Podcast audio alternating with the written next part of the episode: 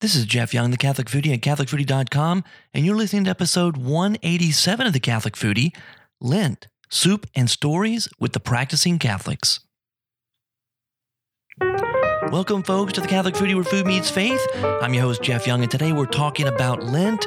We are still in Lent, have a one week left of Lent. Uh, matter of fact, we are uh, t- tomorrow, I think, is Palm Sunday, and then we enter into Holy Week. And a couple of weeks ago, I was very excited. We had Lisa Schmidt of the PracticingCatholic.com uh, join us on the Around the Table Food Show. And I know it happened a couple of weeks ago, but we are still in Lent, and there is a lot of value in the conversation that I want to share with you today. So I'm going to just introduce this a little bit, and we're going to get into the meat of the show right here at the Catholic Foodie, where food meets faith.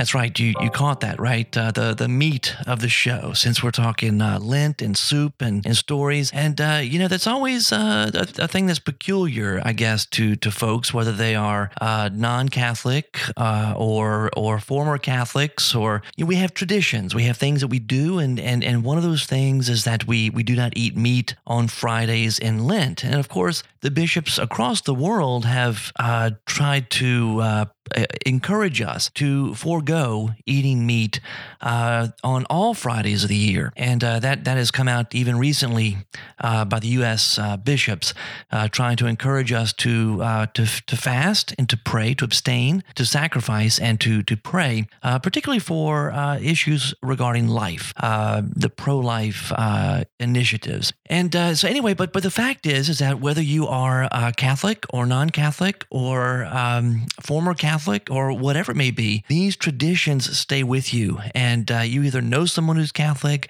or if you were Catholic yourself at one point and have fallen away, um, it's hard to let go of some of these traditions. And that's a good thing. God made us that way. I always joke, you know, I'm down here in South Louisiana. I always joke around about the fact that uh, even the uh, the non Catholics around here abstain from meat on uh, Fridays and Lent. It's always funny to drive down the, the street and see a billboard advertising a, a Friday Lenten uh, fish fry, and it's actually like the Presbyterian Church or or some other church that is uh, holding that that fish fry. I think that's uh, it's good. It's good. It's a good thing. So anyway, we have Lisa Schmidt. You know, Lisa, I've been uh, keeping an eye on uh, the practicing Catholic for, for, quite a while, and uh, Lisa and her husband Joel, excellent Catholics. Of course, they are practicing Catholics, and it was just such a joy to have her join us on the show. I guess it was about two weeks ago now, and you know we've had some changes with the Around the Table Food Show. And uh, one of those changes recently is just uh, Dave Dawson, one of the co-hosts, who actually used he, he runs the board. He handles all the particulars, all the uh, you know the electronics, everything that that that we need to to run the show. He he handles all that for us. Uh, but because his schedule has just gotten so busy and he has to drive in from Baton Rouge to do the show, the last few weeks he hasn't been there, and so that uh, that job has fallen to me. And that's even though I've been podcasting for a long time, running a board, a very big board uh, in a studio is a little bit different and and quite honestly sometimes a little intimidating. I like my little mixer, you know. anyway, this uh, this show that I'm about to play for you, this conversation was between Lisa Schmidt, as I mentioned, and also Monsignor Christopher Nalty, another co-host of the Around the Table Food Show, and uh, I'm gonna just uh, segue right into that show right now. It was um, a lot of fun, and I'm just so glad that I'm able to share that with you here today. So, we're to jump right into that after this quick message. Hi, this is Jeff Young, the Catholic Foodie, and I want to invite you to join me on a food and faith pilgrimage to the Holy Land, organized by Select International Tours from February 25th to March 7th, 2015. On this pilgrimage, we will be exploring many of the sites that are featured in my soon to be released cookbook published by Liguori Publications. The name of the book is Around the Table with the Catholic Foodie Middle Eastern Cuisine, and it is scheduled to be released November 1st. The first 10 people to sign up for this pilgrimage will receive a free autographed copy of the cookbook. On this journey to Israel, we will explore Bethlehem, Cana, Nazareth, Jerusalem, Jericho, Ein Kerem, and Emmaus. We'll celebrate Mass on the Mount of Beatitudes and sail on the Sea of Galilee. We'll visit Jesus' tomb, the place where he was buried and where he rose from the dead. On this food and faith pilgrimage, we will walk the land of Jesus and taste the culture through the delicious foods of the Middle East, dining in some of Israel's best restaurants and receiving cooking lessons from some of Israel's top chefs. On this pilgrimage, we will grow in faith together around the table of the Eucharist and around the dinner table as we share some of the same foods that Jesus used to eat. For more information and to register, go to CatholicFoodie.com.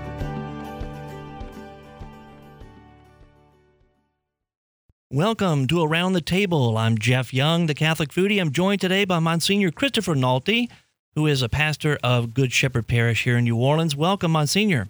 Happy to be here, Jeff. We're uh, we're missing Dave today, but at least we know we're not going to have to make any mistakes about St. Charles Street, or we can even sh- call the show around, Around the, the table table. instead That's of around right. the parish without uh, David uh, contradicting us. Hope I he's know. listening though. He probably is. He probably is. Uh, yeah, I'm, I'm sure he is.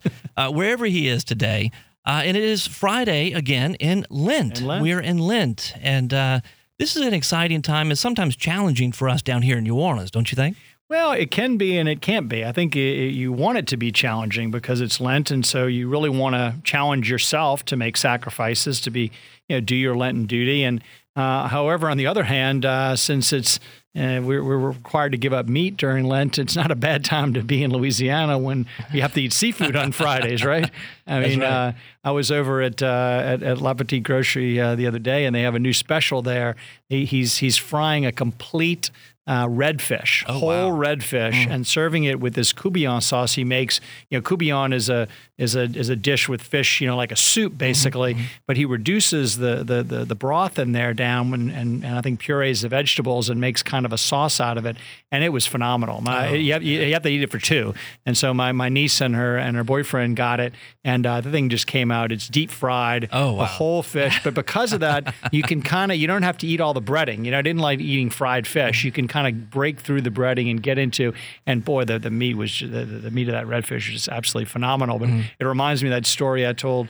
Um, last year about uh, about Chef Justin that when when Lent started he had bought a whole pig you know and he's going to eat the thing tail to snout and uh, and the first Friday in Lent I'm there and I'm and I I look at all the menu and all the all the specials are pork. You know, there's fat back and pork belly and you know pastrami. And I'm like uh, Justin look uh, I'm not trying to be your pastor all right? I I'm trying to be your marketing manager. It's a Friday in Lent buddy. And he's like no wonder nobody's buying them but you know we really have that tradition here don't we? We we have meat uh, we have meatless every Friday. Most restaurants the normal special on Friday is going to be fish. You don't serve. It's just con- considered kind of uncouth to, to Right. you know say that you know Chateaubriand is our special on Friday. It's Friday, you know.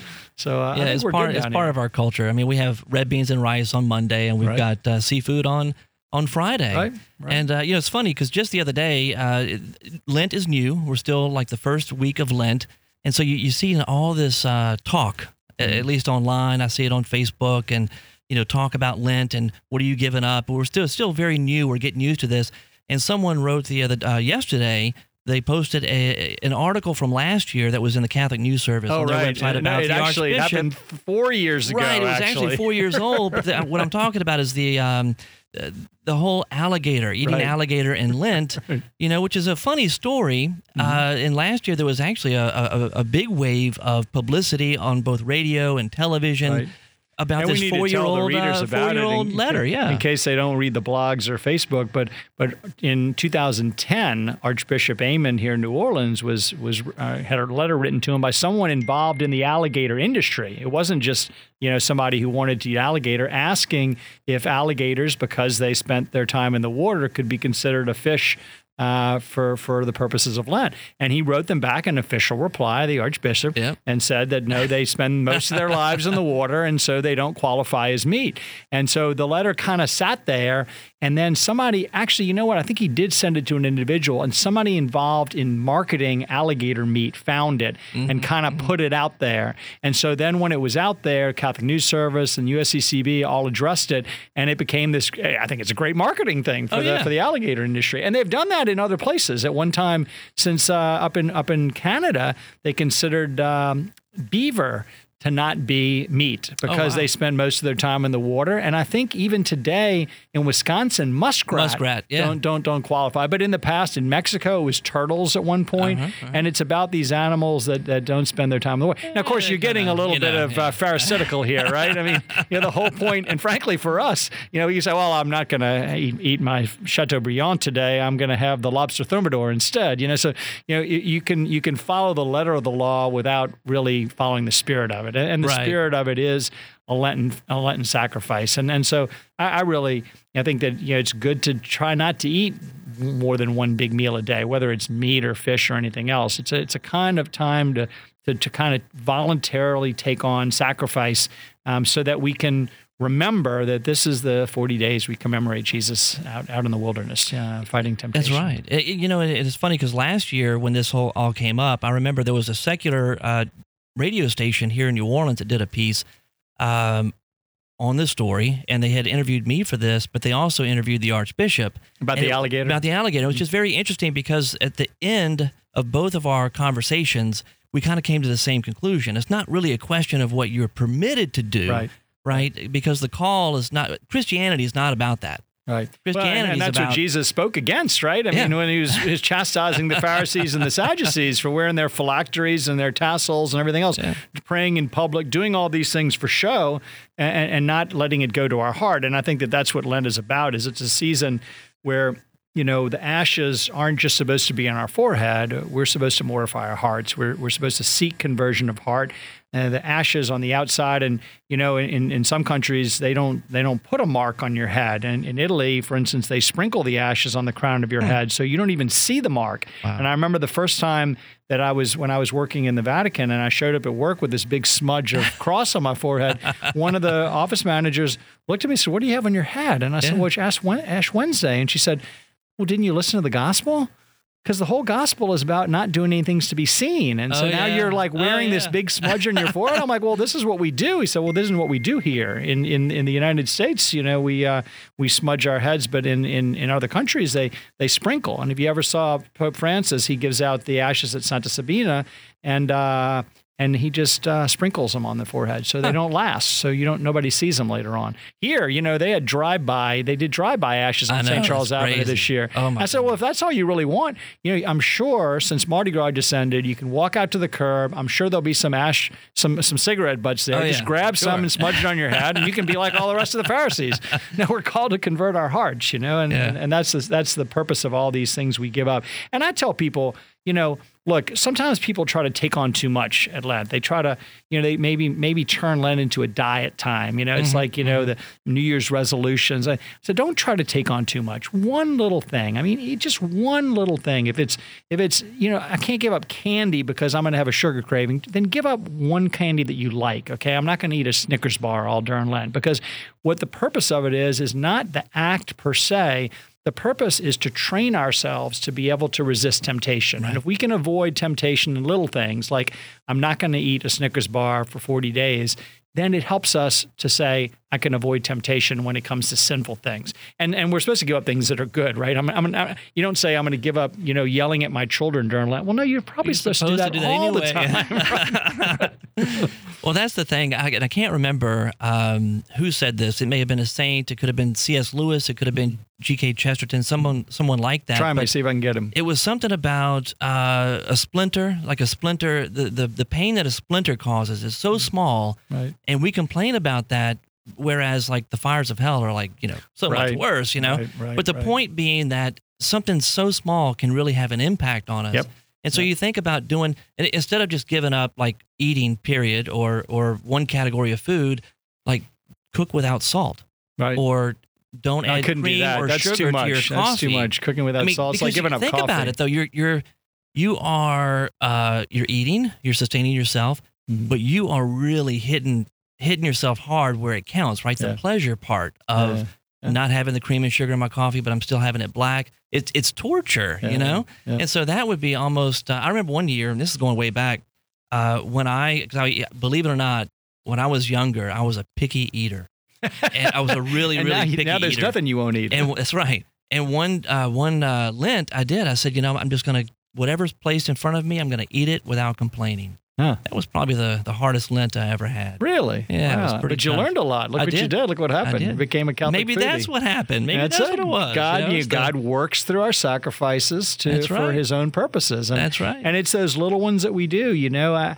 I think you know people say about well, we should do positive things during Lent. I agree with that. We are trying to train ourselves, but that we can we can find moments of grace, and uh, and even if we we find them in ways that we don't expect through the temptation. But going to mass, I mean, I I think going to mass mass. You see a lot of people when when Lent starts. You see starting to see more people at mass, going to daily mass, Mm-hmm. and that's a that's a great thing because they know that in their temptations they need God's grace and God's God's help, and so they they come to mass and they it helps them to get through. You know, not just the the little temptations of the little sacrifices they're making, you know, as part of their Lenten pilgrimage, but but but the big ones, you know, resisting temptation in, in terms of sin, you know, that we see all around us all the time. That's right. But I, I always look forward to Lent. You know, and you know, at least here in New Orleans, it's easy to look forward to because man, after two, three weeks of Mardi Gras, I'm just Oh, like burn out. burn out. You know, I'm I like. I'm ready to just not go out. You know, not not you know not eat overeat, not eat like three times a day, not you know drinking too much. I mean, it's just it's so much. It's so good to it's so good to have Lent and to try to live a good one. That's right. And we're going to talk to someone shortly, too, uh, about their ideas and their practice during Lent. But for right now, we need to take a break, and we'll be right back. Hi, this is Jeff Young, producer and host of the Catholic Foodie Podcast and co host of the Around the Table Food Show. I want to invite you to join me each week as I discuss food, faith, and family. From food in the Bible to delicious recipes that you can prepare any night of the week, from on location restaurant reviews and in depth conversations with local chefs to interviews with cookbook authors and more, you will find inspiration and encouragement to get into the kitchen and to gather with your family as often as possible around the table. You'll find all this and more at CatholicFoodie.com, where food meets faith. Welcome back to Around the Table. This is Jeff Young, the Catholic Foodie, here with Monsignor Nalty, Monsignor Christopher Nalty of the Archdiocese of New Orleans, and uh, we're talking Lent. All right. Still talking Lent and how uh, hard it is for us down here in South Louisiana with all of the all the uh, seafood we have to to, to deal with those uh, those cravings of, uh, of of fish on Friday. Uh, and and know I, I think it's it, it's wonderful that we have so many ways to to um, to to live our Lent here. Uh, but you know, like we were talking about before the break, we just need to make sure that we're doing things not just for the show and not just for the legality of, of the Lenten discipline of, uh, of abstention on on Fridays, but but tru- truly trying to live a, a, a poverty of spirit during Lent. You know, it's a it's an important time to kind of recover that because we have enough fe- feast days in the church, especially down Yeah. here. We Oh, yeah. celebrate them so much. We we celebrated Mardi Gras in such a wonderful way, even though it was the coldest Mardi Gras since 1899. um, and then and we have our little feast during during uh, Lent. We'll talk a little bit later about the St. Joseph Day altars, which Yeah. is such a tradition here because of all the, the people from Sicily who emigrated here in the 1800s. But uh, but you know it's it's it's interesting also to learn about how people celebrate Lent in other places where um, you know where fish is not something that they normally eat. You know they have to be much more creative in coming up with something meatless. You know there people I know a lot of places do like eggs. You know or you know quiche or something like that or they'll eat salads or, or soups right. Or you know soups, different kind of meatless soups which we're we, we're big down here. So, uh, so you know, we're, we're, it's good to it's good to hear about other other places and other people and, and how they and they don't have the poverty of fish like we do. Yes, yes, that's right. Yeah, I'm always intrigued at uh, how things are done in different places, and we're we're actually very blessed today to have someone join us. We have Lisa Schmidt, who is part of a, uh, a blogging team there, a husband and wife blogging team uh, at thepracticingcatholic.com. Uh, Lisa, you there? I'm here. Thanks so much for inviting me on your show. Uh, Oh, it's a pleasure to have you. You know, uh, the first thing I've got to ask you is where does this uh, this title, "The Practicing Catholic," come from? My husband. No, you know, we. It's just okay. So um, I don't know. Probably four or five years ago, we were out in our yard here in Des Moines, Iowa, and we were getting our garden ready for for the year. And we've been talking about. We thought that we were called to to start a blog. Um, because we were people who both people in our parish would come and ask us questions and you know do the apologetic things with us and want to know why does the church say this why does the church teach this and so we felt the holy spirit was just leading us to share our witness online and what we felt was you know these people that were asking us questions were were good practicing Catholics who went to church on Sunday. They just didn't know the whys and the hows and the ifs and all of that. So we wanted to say, okay, this is for the practicing Catholic out there who um, wants to dive into their faith just a little bit more, wants to learn more about the church teaching, and wants to be able to also share a faithful witness with people who might come to them asking them the same questions that they once had asked of us. Wow. Yeah. I mean, that's uh, that's that's very ne- uh, needed today. I think.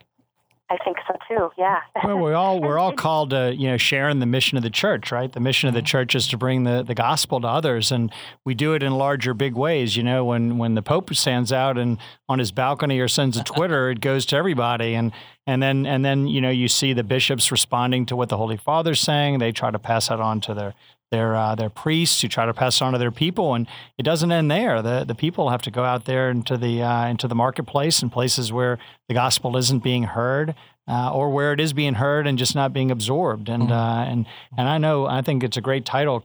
Practicing Catholic, I've been practicing for 51 years, and yeah. I'm, I'm I'm I'm still haven't gotten good at it. I know. I always uh, joke about uh, doctors practicing, right? They, they practice right. on us, and uh, but it's right. true. It's like as a Catholic, I'm I'm still practicing. Hopefully, get get pretty good at this thing before it's all over. Well, yeah, that's like you know to get to Carnegie Hall, what do you have to do? Practice, practice, practice, practice. practice. practice. So yeah. the same thing as a Catholic, right? Well, we're all practicing for the final judgment, right? You know, yes. we want to be get to make a good audition at that uh, at that particular time. Well, you were That's saying right. uh, Jeff was saying that Lisa that you had uh, you're, you're, doing a, a soup uh, thing during Lent this year, huh? We are. We are. Last year, some friends of ours invi- invited us over for dinner, and they served us soup, and they told us about their tradition, how they were eating soups every night of Lent. So I kind of filed that thought away. I thought it was so clever and novel, and I filed it away. And then when 2014 rolled around, and my husband and I started talking about what we wanted to do as a family, we we brought this back out, this idea of soups. And because I have the blog, of course, I started to think, you know, this might make a nice series at the blog, and um, we just I decided to reach out to a handful of friends who are also bloggers or have some sort of a an online presence, and ask them if they might be willing to join me. And I've been overwhelmed by the response. I think I have about 24 people who have decided to jump on the bandwagon and um, share a soup, and um, so I've been blogging about that already this Lent. So, are you doing a different soup every day of Lent? Well, that's the great thing about soups is yeah. because typically a pot of soup can get you a couple days, right? right? Exactly. Oh, yeah. So I'm, um, we I have see I've had leftovers once since Ash Wednesday, but the thing about me is I am um, an at-home mom, and um, lunch was always an area of stress for me and my kids, and I'm also a homeschooling mom. So we've got you know a busy morning with schooling, and then lunch comes, and I'm scrambling to get something together that's healthy. So what I've been doing is serving, at least for myself and my oldest, um, a, a leftover bowl of soup too for lunch. So okay. we probably wouldn't have to make so many scoops had, you know, if I wouldn't be eating them for lunch, but I've decided to kind of just let it consume my entire day except for breakfast.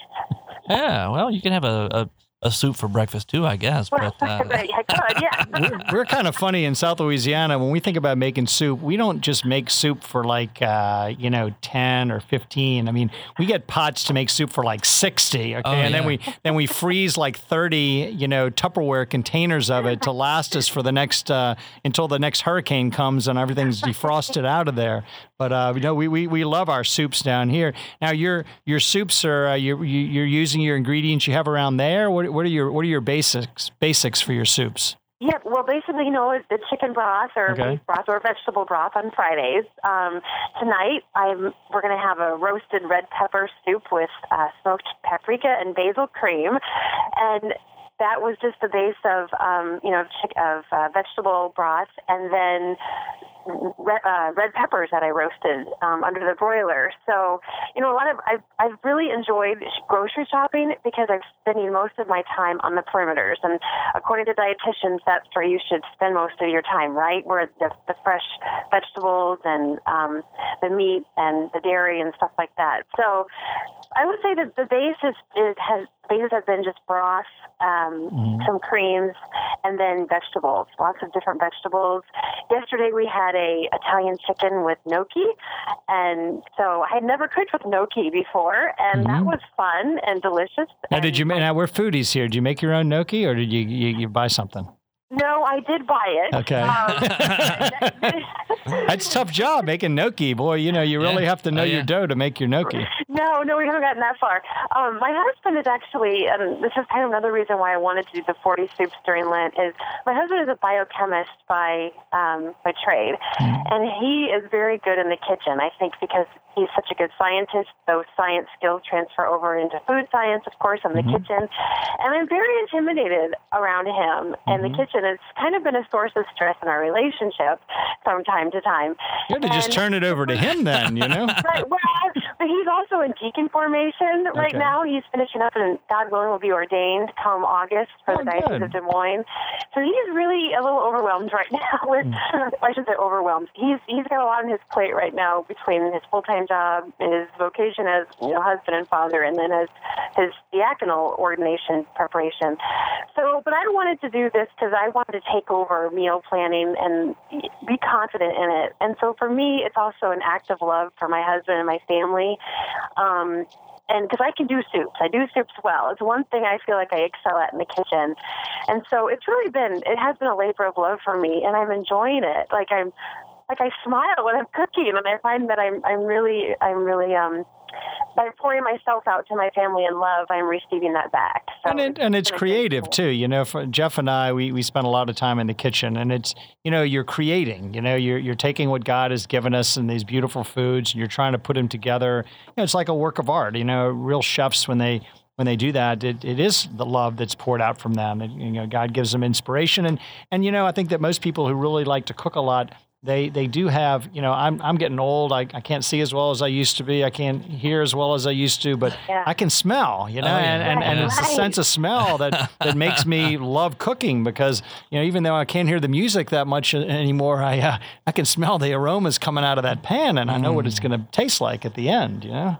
That reminds me of the one of the posts that we shared is of um the a carrot ginger soup. Um, one of the contributing authors for the series that I'm running at my blog, and it's the soup that her mom passed down to her um, as she was growing up. And my friend is probably I don't know I don't want to age her, but in her 60s, her mom is probably close to 90, and it's the only dish that her mom can eat now because her health is failing. And so this soup that has come, you know, two, three, four generations, and now the daughter is now preparing it for the mother who introduced it to her. Um, you know, it's just some. This is a really nice story, and it just really brings up a lot of emotions and um, how these soups can really be carried on generation after generation and have such um, family history to them, or a, or a particular heritage, or a cultural, um, you know, significance. That's a story of us down in South Louisiana. You know, we, we, we, we have our foods, we have so many of our foods, and so many of the new young chefs take our taste and then kind of spin them a little bit, you know, change them a little bit. But we love those old traditional recipes that have been passed down from. I have my my great grandmother's recipe that she wrote out for pecan pie framed in my kitchen, And just Oh, because it's just uh, you know it's written in her hand. Oh, wow. You know, probably late 1890s uh, in pencil, and uh, and it just when I found it in, among my dad's stuff, I said, you know what, that's really That's a treasure. Yeah, it is Yeah. a That treasure. is that is And the it- and that- art of a handwritten note or mm-hmm. recipe. Yeah, absolutely. And that there's something too, and we forget this. I think we live in a culture today that is just so fast paced, and we, we we rely so much, unfortunately, on like fast food and eating on the go that we forget the spiritual dimension to cooking and eating and mm-hmm. dining together. I mean, there really is something to that on a on a spiritual level. Mm-hmm. Yeah, absolutely. Yeah. Especially in your family. You know, how many how many kids do you have, Lisa? We have three. Okay. Yeah. Wonderful. So, and we have a, a five-year-old, a two-year-old, and a uh, four-month-old. So, God willing, you know, we're open. We'll we'll give whatever God has. Will bless us with. Um, it's we've had, we've struggled with infer- infertility and miscarriage, and so we're just we just feel blessed to have the three and remain open to whatever else we, comes into our life. Well, that's great. So you're just so you're just kind of blossoming as a mom cook these days, huh? Is that what? Yeah. You, you probably haven't had a chance to cook in during the previous five years. You know, once you get three, it gets a little easier. You know, the first two are crazy, huh? Yeah.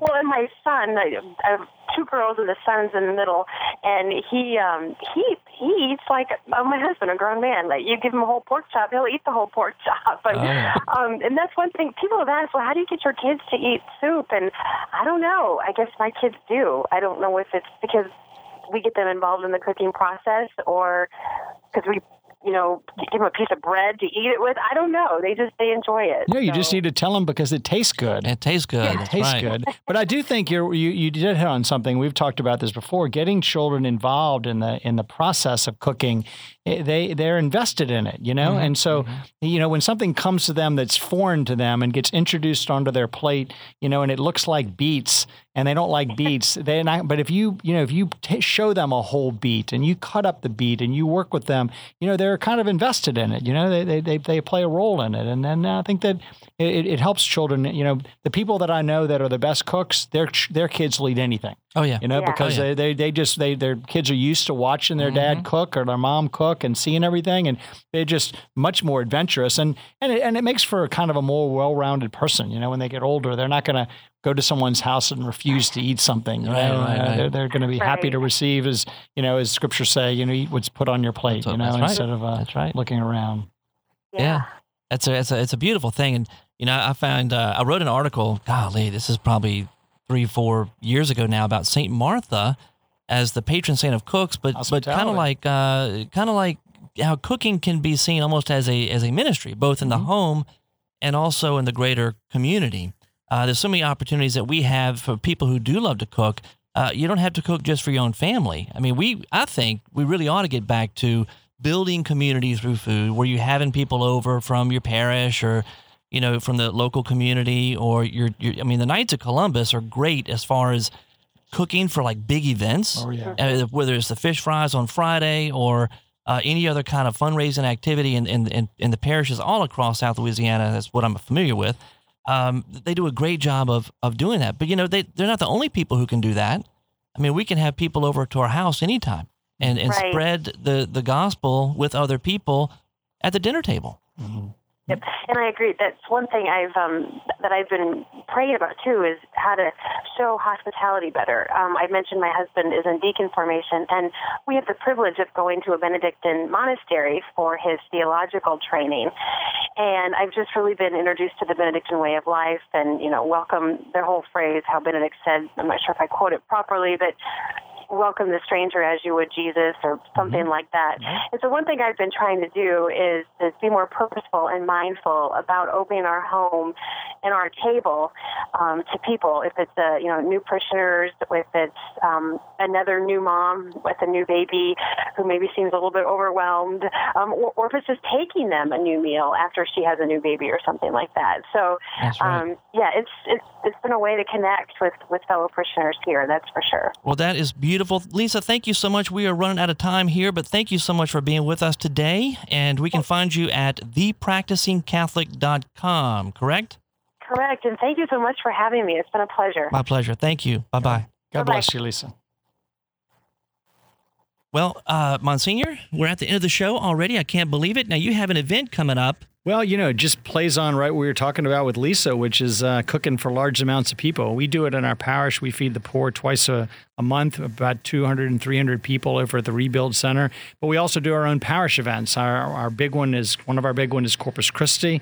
We have a big Eucharistic procession, and we have a meal after that. But our the granddaddy date of them all uh, for our parish is St. Joseph Day. Oh, yeah. And uh, this year, St. Joseph Day falls on a on a Wednesday. And um, last year, we fed um, over 2,000 people. Oh, wow. Um, we know because we count the plates, and uh, all that's for free. People donated, and uh, we're having it again at. Uh, at, at St. Stephen's Church, Napoleon Avenue. Mass is at 8.30, blessing of the altar, and then the, the meal starts being served at 11.30 until we run out. Oh, and uh, anybody is around in New Orleans, welcome to come by. And inside the church, we have a beautiful altar uh, for people to come and leave their petitions and, and, and pray to St. Joseph for intercession. Awesome. I'd love to be there. Hopefully, we can. And, uh, Monsignor, before we go, can you give us a blessing, please? I will. The Lord be with you. and with your spirit. May Almighty God bless you in the name of the Father, and of the Son, and of the Holy Spirit. Amen. Thank you, folks. See you next Friday.